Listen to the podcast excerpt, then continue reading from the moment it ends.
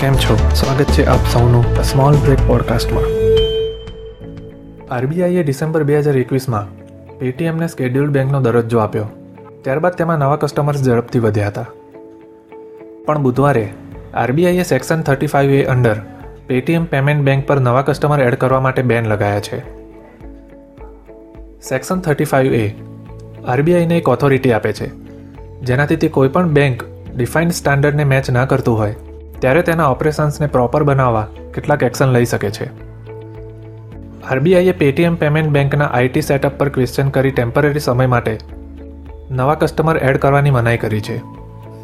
આરબીઆઈએ પેટીએમને એક audit form appoint કરવા કીધું, જે પેટીએમના આઈટી સેટઅપનું ઓડિટ કરશે, જેમ કે data storage, data privacy, KYC, system ક્યારે ક્યારે ઇસ્યુઝ ક્રિએટ કરે છે, એકસાથે કેટલા યુઝર્સ ઓપરેશન્સ કરી શકે છે. આ તમામ બાબતોમાં ઓડિટ ફર્મ ગ્રીન સિગ્નલ આપશે.